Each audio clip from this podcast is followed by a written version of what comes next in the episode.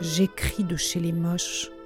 Pour les moches, les vieilles, les camionneuses, les frigides, les mal baisées, les imbaisables, les hystériques, les tarés, toutes les exclus du grand marché à la bonne meuf.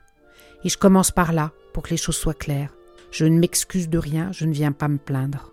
Je n'échangerai ma place contre aucune autre, parce que être Virginie des Pentes me semble être une affaire plus intéressante à mener que n'importe quelle autre affaire.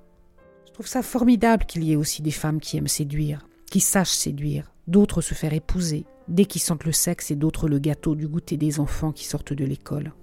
Formidable qu'il y en ait de très douces, d'autres épanouies dans leur féminité, qu'il y en ait de jeunes, très belles, d'autres coquettes et rayonnantes. Franchement, je suis bien contente pour toutes celles à qui les choses telles qu'elles sont conviennent. C'est dit sans la moindre ironie. Il se trouve simplement que je ne fais pas partie de celle-là. Bien sûr que je n'écrirais pas ce que j'écris si j'étais belle. Belle à changer l'attitude de tous les hommes que je croise. C'est en tant que prolote de la féminité que je parle, que j'ai parlé hier et que je recommence aujourd'hui. Quand j'étais au RMI, je ne ressentais aucune honte d'être exclue, juste de la colère. C'est la même chose en tant que femme. Je ne ressens pas la moindre honte de ne pas être une super bonne meuf.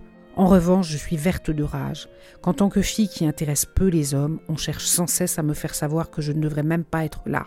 On a toujours existé, même s'il n'était pas question de nous dans les romans d'hommes qui n'imaginent que des femmes avec qui ils voudraient coucher. On a toujours existé, on n'a jamais parlé. Même aujourd'hui que les femmes publient beaucoup de romans, on rencontre rarement des personnages féminins au physique ingrat ou médiocre, inaptes à aimer les hommes ou à s'en faire aimer. Au contraire, les héroïnes contemporaines aiment les hommes, les rencontrent facilement, couchent avec eux en deux chapitres, jouissent en quatre lignes et aiment tout le sexe.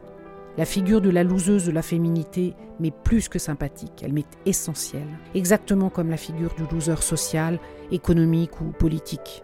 Je préfère ceux qui n'y arrivent pas, pour la bonne et simple raison que je n'y arrive pas très bien moi-même, et que dans l'ensemble, L'humour et l'inventivité se situent plutôt de notre côté. Quand on n'a pas ce qu'il faut pour se la péter, on est souvent plus créatif. Virginie Despentes, King Kong Théorie.